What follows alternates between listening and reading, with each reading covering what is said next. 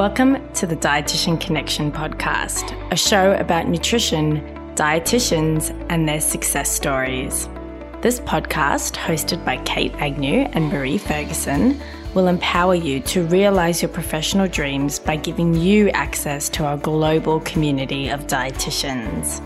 Through our conversations with nutrition leaders, we'll educate you, inspire you, and help you create more impact as a dietitian.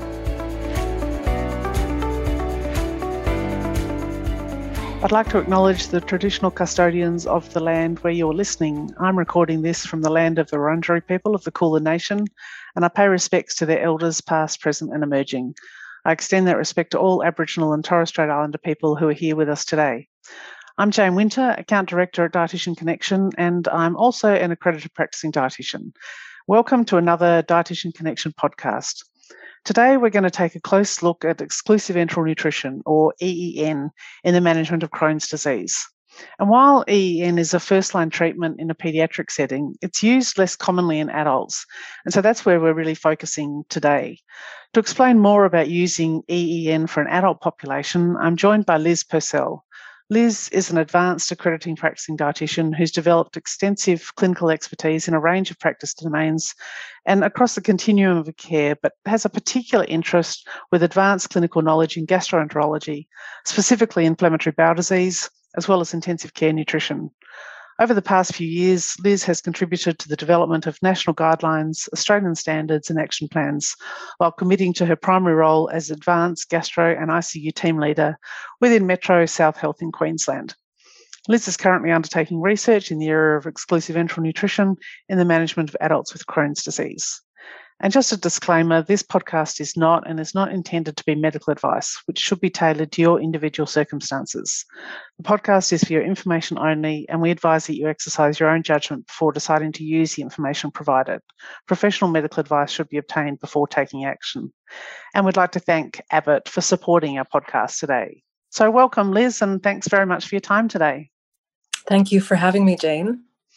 Just before we start on the topic of exclusive enteral nutrition, can you give me a quick cook's tour of how you came to specialise in gastroenterology and critical care nutrition? Certainly. Um, yes, I've been a dietitian for more years than I care to remember at this stage. Um, I've been a dietitian for 24 years now. Um, and the first half of my career was in the NHS in the UK before moving to Australia in 2009. Um, and my interest with gastro specifically came about. Um, I was working in the John Radcliffe Hospital, Hospital in Oxford, which has a big gastroenterology, um, specifically IBD centre. And I was lucky enough to work there. And I think I was, I started seeing patients who were a similar age to me, so very kind of relatable and identifiable, who were having, you know, debilitate, debilitating conditions with this disease. And I just remember thinking, my goodness, you know, how would I cope with this and what can I do to help? And I think my interest specifically kind of arose there, I suppose, and just always have had an interest in it ever since. And you spoke to us at Dietitian Connection about uh, 12 months ago in a podcast episode. And for anyone listening, that was episode 84. And that introduced the concept of EEN as a management tool for IBD. So I think if anyone um, listening today didn't hear that, it's probably worth going back um, and hearing some of the background and uh, IBD versus IBS and where EEN sits as a management tool um, in inflammatory bowel disease. But today we're going to dive a bit deeper and we're really going to pick your brains about some of the specifics and, and practicalities of implementing exclusive enteral nutrition. Okay, sure. So, firstly, how does the dietitian, the patient, the multidisciplinary team decide if EEN is the right pathway for that patient? Well, Jane, at my hospital, we run a gastrodietitian clinic concurrently with the consultants, the IBD consultants. The idea being that it offers a one stop shop for patients with inflammatory bowel disease or IBD. Um, it's, I'm delighted to say that dietitians are a, very well supported and valued contributor to the MDT at our hospital. Um, therefore, any dietary management, be it exclusive enteral nutrition, EEN, partial enteral nutrition, PEN or CDED, which is Crohn's disease exclusion exclusion diet, um, is routinely considered by the consultants and patients referred onto the dietitian team following the consideration. As a rule, the consultants will touch on the recommended treatment, be that EEN, um, and provide a brief overview, view, but will leave the detailed explanation and advocacy to us, which is great. So when you when you get that referral, um, what sort of things do you need to, to consider? There's quite a few things, Jane. The most the patients most likely to be considered for EEN specifically and subsequently referred onto us for review are those not only who benefit from EEN but also those willing and who feel they would be able to adhere. So, for example, patients who are at risk of malnutrition or already undernourished or malnourished, and there's a high incidence of these within the IBD cohort. Patients who are steroid dependent, so the idea is that EN would be a way of potentially trials altogether. Uh, Crohn's disease inflammation or active inflammation, particularly in the small bowel, EN has been shown to be most effective.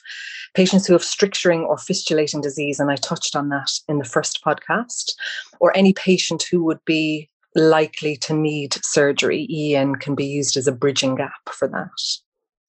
And is there any sort of red flags that you need to be looking out for? Or is there a, a checklist of criteria that you use in deciding on whether it's suitable for a patient? Yes, absolutely. Um, so one of the main advantages of EEN, which is the is absolutely the area that I promote the most and cannot be underestimated, is its safety. So EEN is considered very safe with minimum to no side effects. Um, and this is in stark contrast to many of the other treatment option, options available for patients with IBD. Um, and this is also why EEN remains the cornerstone of treatment for babies or children with Crohn's disease. Um, but the key potential barrier to EEN is, is if the patient themselves feel they cannot adhere, and that's a big problem in the adult cohort. Additional barriers documented in the literature include things like lack of specialist knowledge about EEN, and an overall lack of support while on EEN. Um, and I feel particularly strongly about, about this area. So I imagine, just going off track a little bit, um, the attitude of the healthcare professional who's talking to the patient about EN is really important here because if you have any kind of or portray any kind of negative connotations, then obviously you're adding to those barriers. A patient is not going to be terribly enthusiastic if the healthcare professional offering that looks like they wouldn't enjoy it. Absolutely, 100%, Jane. Yes. Um, as a dietitian, um, I feel like we're the main advocate for EEN, and it's important to have a you know, an intricate and comprehensive understanding of the potential pitfall, pitfalls, sorry, and the anticipated highs and lows of the EN journey. Um, I remember working many, many years ago with a, um, he was a registrar with not a great deal of experience with EN, and he was selling it as a detox diet. And I remember saying, EN is many things, but it is not a detox diet and should not be used specifically for a weight loss. Um, so ideally, you know, leave the advocacy up to us. But uh, I suppose with everything, if the dietitian believes 100% in it and can share with the patient the short and long term benefits, the risks, potential side effects, there will be a greater chance of getting the the patient on board. I'm a big fan, Jane, in Simon Sinek's work, and he always says um, a person doesn't buy what you're selling, he buys why you sell it. So I feel like the dietitian needs to show the patient why they believe in their recommendations while still allowing the patient, I suppose, complete freedom to choose and be part of their treatment plan. Yes. And that's yeah. a so, so once once a patient or a client has started on um, EN, what sort of problems might um, you see arise, and how do you troubleshoot? And I'm thinking of things like, you know, do they get uh, weight loss or obviously compliance? But what are the sort of problems that you see? Mm, absolutely. There can be a few problems. Compliance in adults is a big one. But um, one of the um, things that we offer in my hospital, and this is the, the um, theory behind the research that we've just completed, is how we can get more adults to adhere to EEN. So we offer weekly support um, at our hospital, and the patient is encouraged encouraged to contact the team between these reviews as required, as potential issues may arise and can be tackled there and then. And obviously, the quicker they're tackled, the less likely they are to develop into a, problem. But absolutely right, some patients can experience unintentional weight loss, and that would indicate that their nutritional needs for calories, protein, etc., um, are not being achieved on the EEN, and that would similarly simply require adjusting the patient's current recommended dose of the drinks, and that can be tackled quite quickly and quite easily. Um, poor compliance can be a slightly different issue. Um, EEN can be challenging at the best of times because, as a lot of you will be aware, um, EEN requires a patient to drink generally on average six to eight of these oral nutritional supplements per day with only water as an extra. So, no other food or drink is generally permitted at all. Therefore, it requires a lot of support from family. And I strongly believe that's my role as well as the health professional. So it's encouraged where possible, or, or I will always encourage where possible that a spouse or family member attends the consultation so that they're aware of the commitment and the support that's required.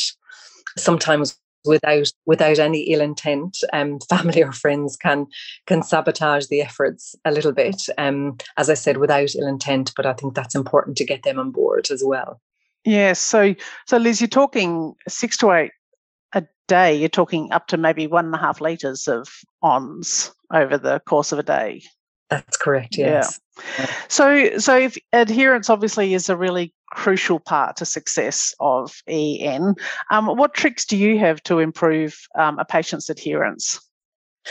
Um, well, again, um, I touched on this already, Jane, but um, encouraging the patient from the start and giving them a say in their their treatment. So, initially in the first consultation, I will always give them a sample pack of ONS to try, which includes maybe five or six different flavors. And um, again, a lot of the dietitians out there will be well aware that the um, the drink's generally a milk based form or a fruit juice based form. Um, so obviously that's the first thing to allow the patient to tell you their flavor preferences it's more likely they will adhere. Um, I always encourage the patient to spread the drinks out over the day. So, for example, maybe a drink for breakfast, one mid morning, one or two for lunch, one mid afternoon, two in the evening, one for supper, that kind of thing. And um, this will help prevent the patient from getting too hungry throughout the day and consequently help reduce the temptation to think about food or, or miss food throughout the day. Many years ago, Jane, I put myself on EEN because I felt it was important that I had a good understanding of what I was asking the patient to do. Now, admittedly, I only did it for a week, but um, it gave me a great insight into just the general things that patients might be feeling. So I started to miss the sensation of chewing food, for example, or mm. suddenly every ad on television was food, even if it wasn't for food. I, I thought it was food. but um, ways around that are, are little tips and tricks that you can do is you can heat the drinks and have them warm. And this is particularly good with kind of chocolate and coffee flavored drinks. You can decant them into a container or mold and freeze them.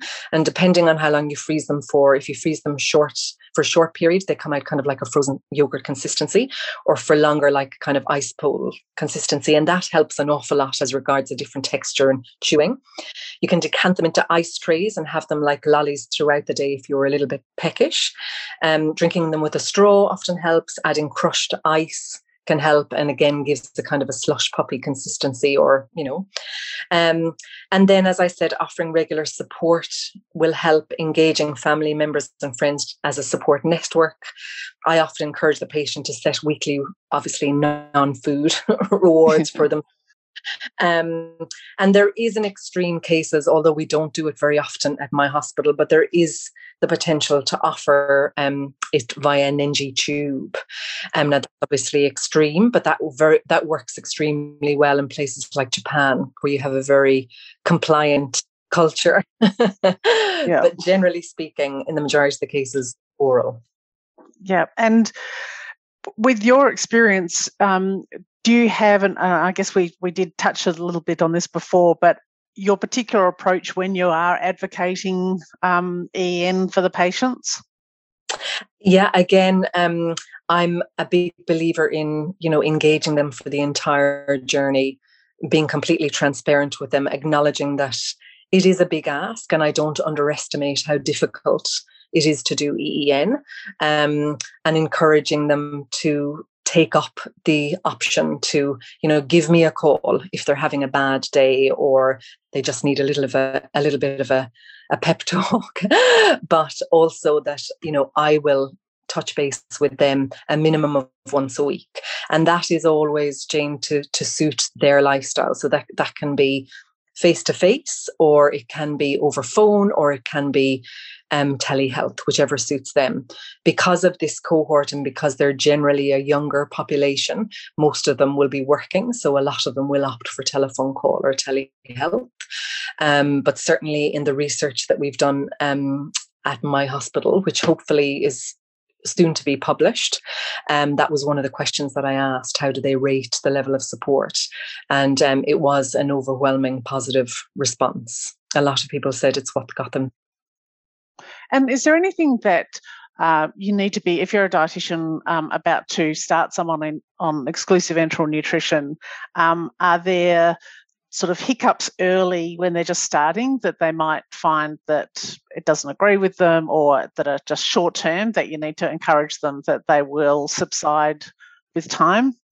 Absolutely, yes. So again, that's all in my initial consult. I usually allocate a good hour for that because we talk about the short and long term benefits, but also some potential pitfalls. And like I said, I think transparency is very important.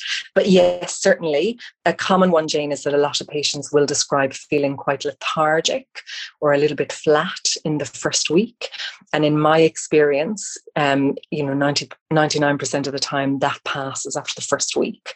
So it's about kind of pushing through that and again um, using the support available some patients can feel a little nauseous initially um, and at risk of sounding at all sexist jane i find this more common in men because they have a tendency to you know guzzle them down in in one gulp initially okay. so it encourage them um, you know when the body isn't used to them and they are quite rich um, mm. just to take initially and spread them out throughout the day. Um, the other thing that I find is that patients will often feel so much better after two to three weeks on EEN that because they're feeling so much better, their motivation to persevere reduces and they think, oh, you know, I can I can maybe introduce yes. a little bit of food.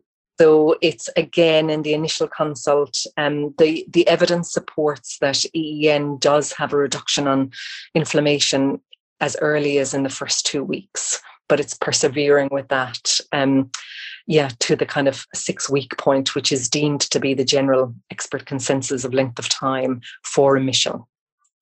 And if we think about that first consultation that you talked about that takes quite some time, what is your assessment process there? What do you what what's part of your assessment for before you start someone on EEN? Sure. Um, again, Jane, from my perspective, the most important aspect to consider initially is the pa- is the patient's baseline nutritional state. So, are they at risk of malnutrition? Are they already malnourished? Um, there is a high instance of malnutrition within this cohort, as I mentioned earlier, which can significantly affect the outcome of their disease. So, malnutrition can prolong a flare, for example, it can increase the risk of infection as well as prolonging hospital stays and subsequent recovery times. Um, a lot of dietitians, particularly with experience, um, will be well aware of this, but assessing a patient's nutritional status would include your standard malnutrition screening tools, full anthropometric history, so weight, height, BMI, percentage weight loss over a period of time um, delving into that kind of weight history, um, their past medical history, so any Crohn's disease related history within the family, the Crohn's disease activity, so where the disease is located, if the patient has stricturing or fistulating disease, any previous surgical histories, particularly if, if they've had resections in the past. Not only is it um, very important to know what has been removed, but what also is left inside, because as we know, you know, nutrients are absorbed in various parts of the of the bowel. So it's important to know that. Um, but also symptomatic history. So, looking for any issues that impact their nutritional state or status. So, abdominal pain, distension, nausea, vomiting, diarrhea, um, rectal bleeding, um, but also things like um, stool frequency, consistency, and volume. A lot of patients, Jane, with IBD, which is completely understandable, they associate, you know, the more food they eat, the more times they'll have to go to the toilet. And that can be hugely debilitating if you're trying to run a family home or go to work, you know. So a lot of them will self restrict. And that is one of the reasons nutrition is so rife within this group. But based on all of this data, the dietitian would then recommend the course of action. Um, and if the patient is referred for EEN, the dietitian would then begin the advocacy and the education. And I assume, Liz, in that first consult, you set some goals with the patient as well. Um, and so, what are those goals that you set? Yes, absolutely. Um, and the goals, Jane, would very much depend on the reason for the referral. So, you know, if they were referred predominantly to get them off steroids or to induce remission, then you'd be setting the goal of length of time. So, how long they would be on the EN for. And as I said, the general expert consensus is about six to eight weeks. I usually am very happy if we get them to six weeks. but the goals of treatment um, also can include things like symptom relief optimizing their nutritional status, particularly if you've established that they are or they have any um, degree of malnutrition, um, avoiding any side effects, um, and subsequently improving their overall quality of life, um, with the ultimate goal, goal being induction of remission for these patients. Um, oftentimes, as well, patients may need a few days to process the information. You know, it's a big consultation, that initial consult, and we give an awful lot of information. I would always support it with written information and my contact details and encourage the patient to give me a call if they had forgotten anything. But, um, you know, sometimes patients um, would opt to go for PEN, which is partial enteral nutrition initially, um, before they go into EEN. And partial enteral nutrition would be where the drinks would supply about 50% of their requirements. So they may have three to four drinks a day plus maybe the dinner and a snack. Um, so that's another option, and that can often help with, you know, if the patient is seeming quite anxious or, you know, worried about um, embarking on this. So there's a few avenues we can take. So the main uh, reason you would do that PEN is really just to wean them onto the notion of exclusive enteral nutrition, just to have a stepping stone before you go from all to nothing in food. Yeah, absolutely. But it can also, I tend to use PEN um, as a as a way of transitioning back to food as well. So, Liz, you've come to a decision with your patient to start on exclusive enteral nutrition. What's important to consider when you're choosing the formula that you're going to start on? Obviously, that's one of the most important things from the point of view of adherence. So, as um, a lot of dietitians out there will be aware, um, oral nutrition supplements broadly fall under three different formulations. So there's elemental, which is the pre-digested feed, and was originally the supplement of choice in Crohn's disease, but we've moved on a lot since then. Semi-elemental formula, formula, which is partly digested, and then whole protein or polymeric formula, which is the one that we would go for. Um, elemental formula has been phased out as a first-line option predominantly because it was quite unpalatable.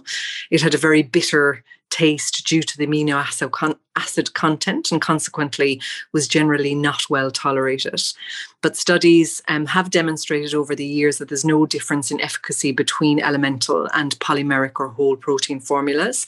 So, therefore, obviously, the better tasting, easier to tolerate option would be preferred.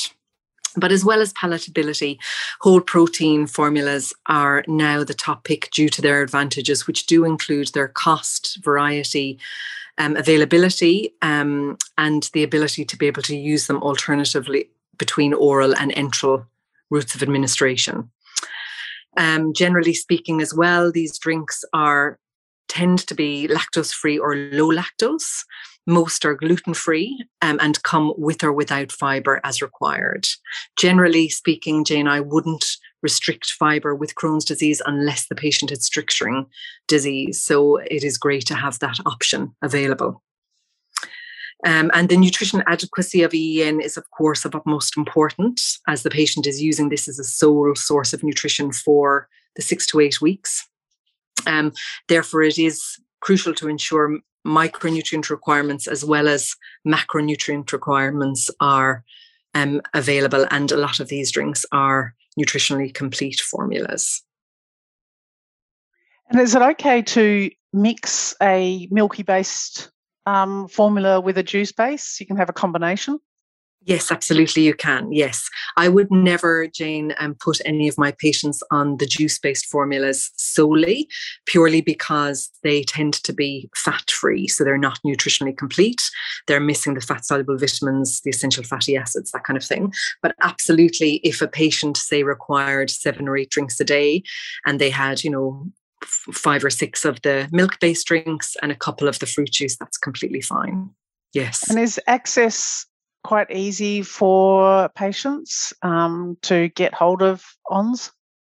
Yes, well, I really can only speak about Queensland, but um, it's different state to state and certainly between sites even. But in Queensland, patients are established on HENS, a home enteral nutrition support service, um, which is subsidised um, for patients needing EN as a treatment option. So, um, so yes, it is heavily subsidised, and an average in Queensland, it will cost the patient roughly about $150 for four weeks supply. Which, when you consider they don't have a food bill for themselves in that four weeks, it does work out quite reasonable. Um, it's still absolutely a consideration, particularly where I work. It's a socioeconomic area, so it's absolutely a consideration. But again, that is in the initial discussion um, with the patient. Yeah. And are there any other foods or fluids allowed at all during EEN? No, we're very, very cruel, aren't we? Um, ideal, ideally not. No, just EEN and water. If a patient is really struggling, I will generally allow a cup of black or green tea or coffee. Um, but I do this cautiously um, as we simply don't know the impact of this.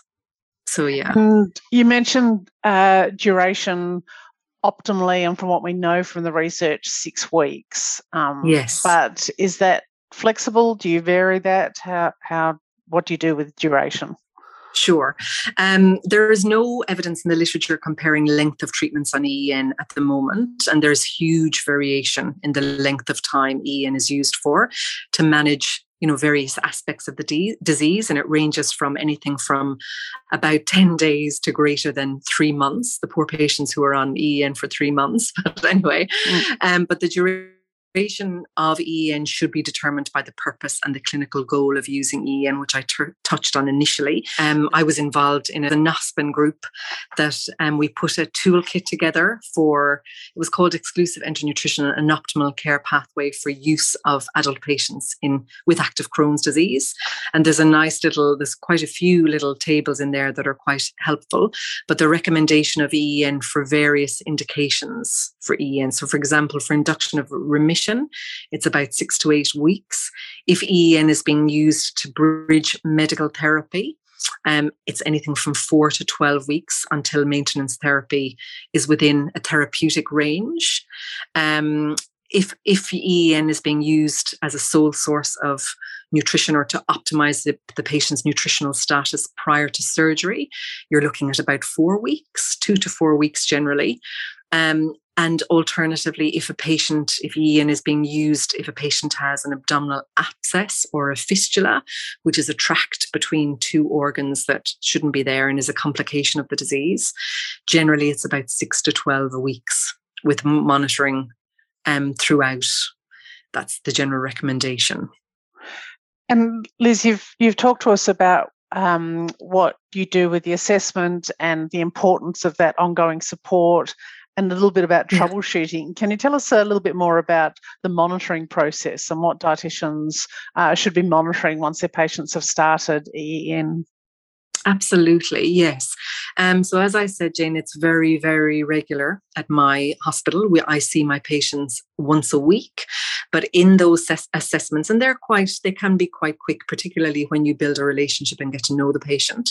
But absolutely monitoring their weight and physical symptoms such as abdominal pain, nausea, diarrhea, bleeding, um, as well as, as subjective markers like their energy levels, their quality of sleep, and overall quality of life. Um, and these are all very pertinent to ascertaining if the patient is responding to EEN. Also, um, I would work quite closely with the gastroenterologists um, and we would monitor pathology, biochemistry if available with a focus on things like full blood count and inflammatory markers. Calprotectin is a, um, a very useful measure um, in the stool sample, and it's very useful because it's a particularly sensitive marker of infl- inflammation, albeit it's not specific. So, very sensitive in that it picks up the smallest amount of information in the gut, but not specific in that it doesn't tell you where in the gut the inflammation is. So, consequently, imaging um, modalities like gastrointestinal ultrasound are also very useful, and these are gaining an awful lot of popularity due to their non invasive nature. They're very quick and they're quite cheap, relatively speaking, in comparison to alternative invasive procedures like, for example, a colonoscopy. Um, yes, and then standard nutritional assessments and treatment adherence should also be undertaken. So, just on um, the question of, sorry, the pathology or the biochemistry and um, the calprotectin, would they routinely yes. have that measured at certain intervals during the EEN? That would depend, really. Um, as I said, I'm I'm very lucky in my hospital, and we have a very close relationship with the gastroenterologist. So, if my patient, for example, is you know malnourished pre EEN, then it is definitely something that I would request during the treatment. Right. Um, but as a general rule, um, we would have full blood. Panel done before EEN and calprotectin, and then we would repeat that immediately, or when I say immediately, within the first week, ideally, after EEN. Right. Yeah. And you see it change, it will change that quickly? Absolutely, yes, yeah, oh. yeah. You, we can see a reduction in inflammation within two weeks on EEN, um, in some cases. But yes, um, ideally, calprotectin. It depends. It depends not only where in the country but where in the world you work. I've noticed right. this with my UK experience and here. But as a general rule, um, a calprotectin of under about hundred is deemed normal, and that can vary hugely. I had a, a young woman in in the last few months, and she had a calprotectin Tectin of 62,000 oh, and she was admitted to hospital. I know, yeah, she was very, very ill, but we put her on EEN and within six weeks that came down to about 400. Wow. So still indicating there is some mm. inflammation there, but you know, significantly better. Yeah.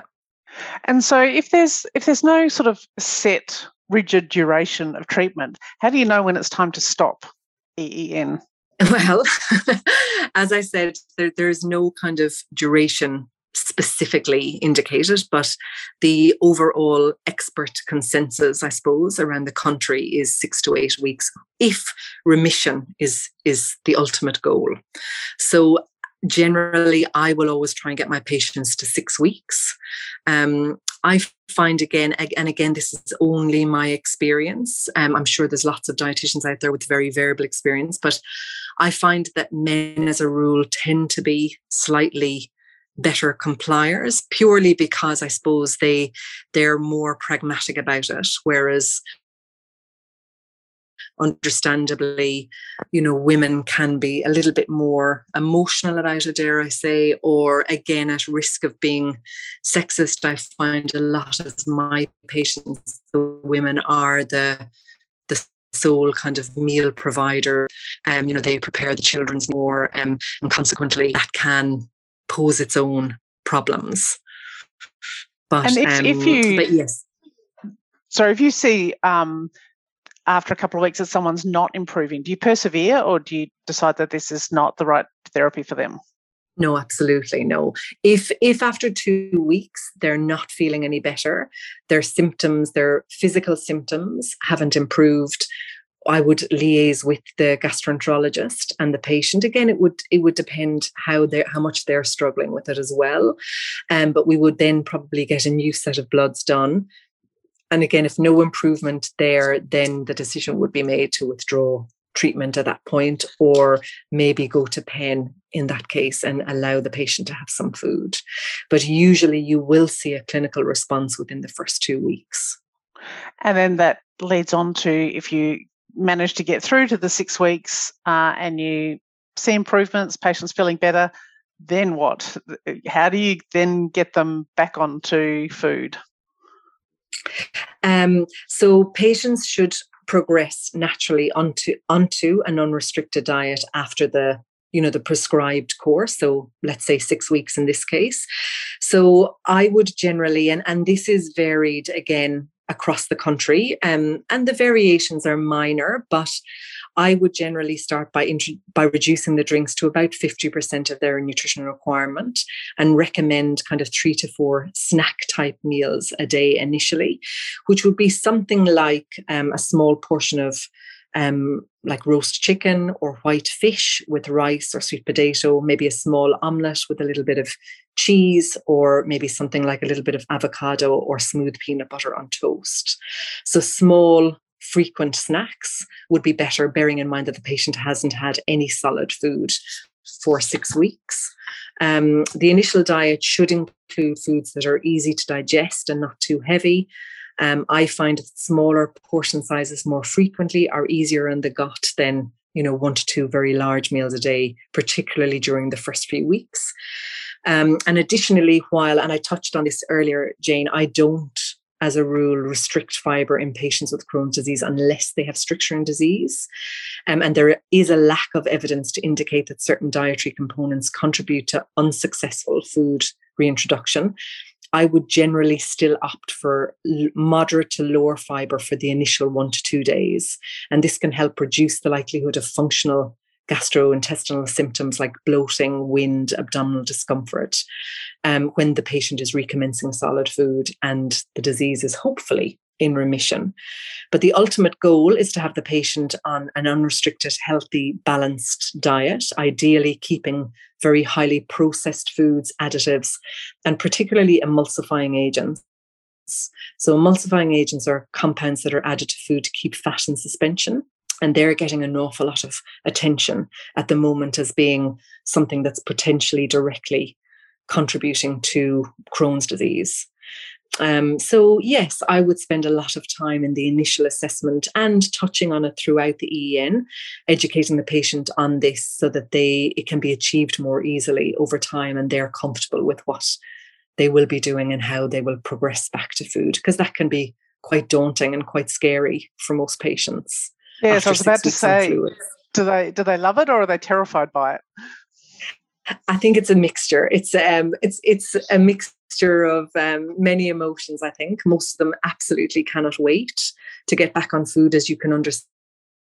And a lot of them will consequently say the last few days on the diet are tough as well because you know food and getting back to normal is so um, tantalizingly close. yeah. But um, but there is it does come with an element of anxiety as well, understandably, particularly if they have been extremely symptomatic before EEN, um, and some of those symptoms could include, you know, bowels opening upwards mm. of 20 times a day. Mm. So, understandably, that comes with its own level of anxiety and trepidation. And patients who are on or are starting or continuing are on exclusive enteral nutrition, are they generally seen in specialty clinics? Like, would there be dietitians in the community being faced with patients on EN? Sometimes would they be referred out? I was just wondering whether it, this is mm. sort hmm. of something that you really only see in the gastro specialty clinics, or whether you know there are some dietitians out there trying to manage it on their own, which must be difficult. Yeah, absolutely it is and it can be very daunting um, and it's one thing that i feel very strongly about jane and and and you know, I'm probably, I fully acknowledge I'm probably a little bit biased towards this, but I feel that there is a lack of knowledge in this area. Um, so I openly support, you know, if there's anybody out there who wants more information, by all means, I'm more than happy for you to give me a ring. I also have done a lot of work with the Crohn's Colitis Association and um, I, I'll give it a little plug now, but I wrote a, um, it's about a 12 line, a 12 hour, sorry, online course on GutSmart, which is a platform on the CCA website.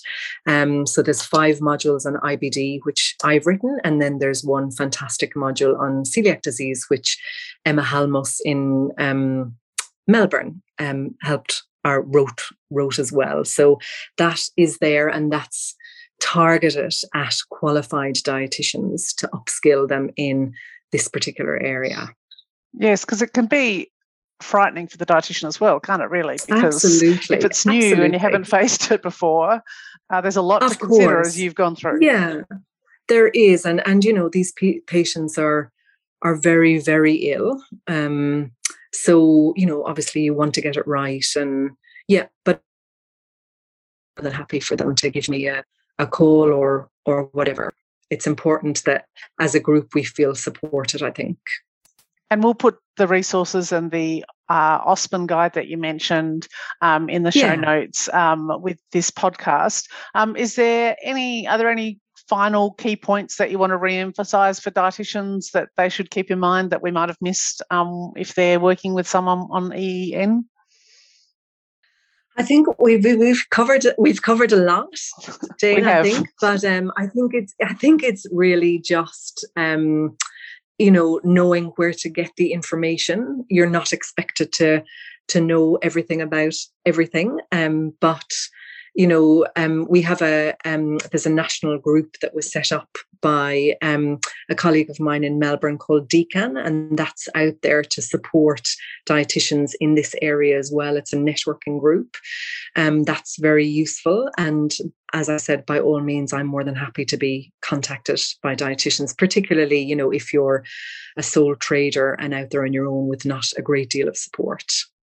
Well, I think that's that's really helpful, and and it's nice to know that there is somewhere that you can turn if you are trying to manage. And I imagine that yeah. there's probably some dietitians who do work closely with a gastroenterologist and would actually like to have this as part of their management toolbox for for IBD, but don't necessarily know how to go about it. So I think the insights that you've given us today and those really practical ideas on how to help the clients with IBD who are on this path um, achieve good outcomes is really, really helpful. And as I said, we'll put all of the resources that you've mentioned in the show notes and um, wanted to also thank Abbott for supporting our podcast today because the support of our partners allows us to keep offering education to dietitians. But Liz, Liz, thanks very much for, for giving us your time today.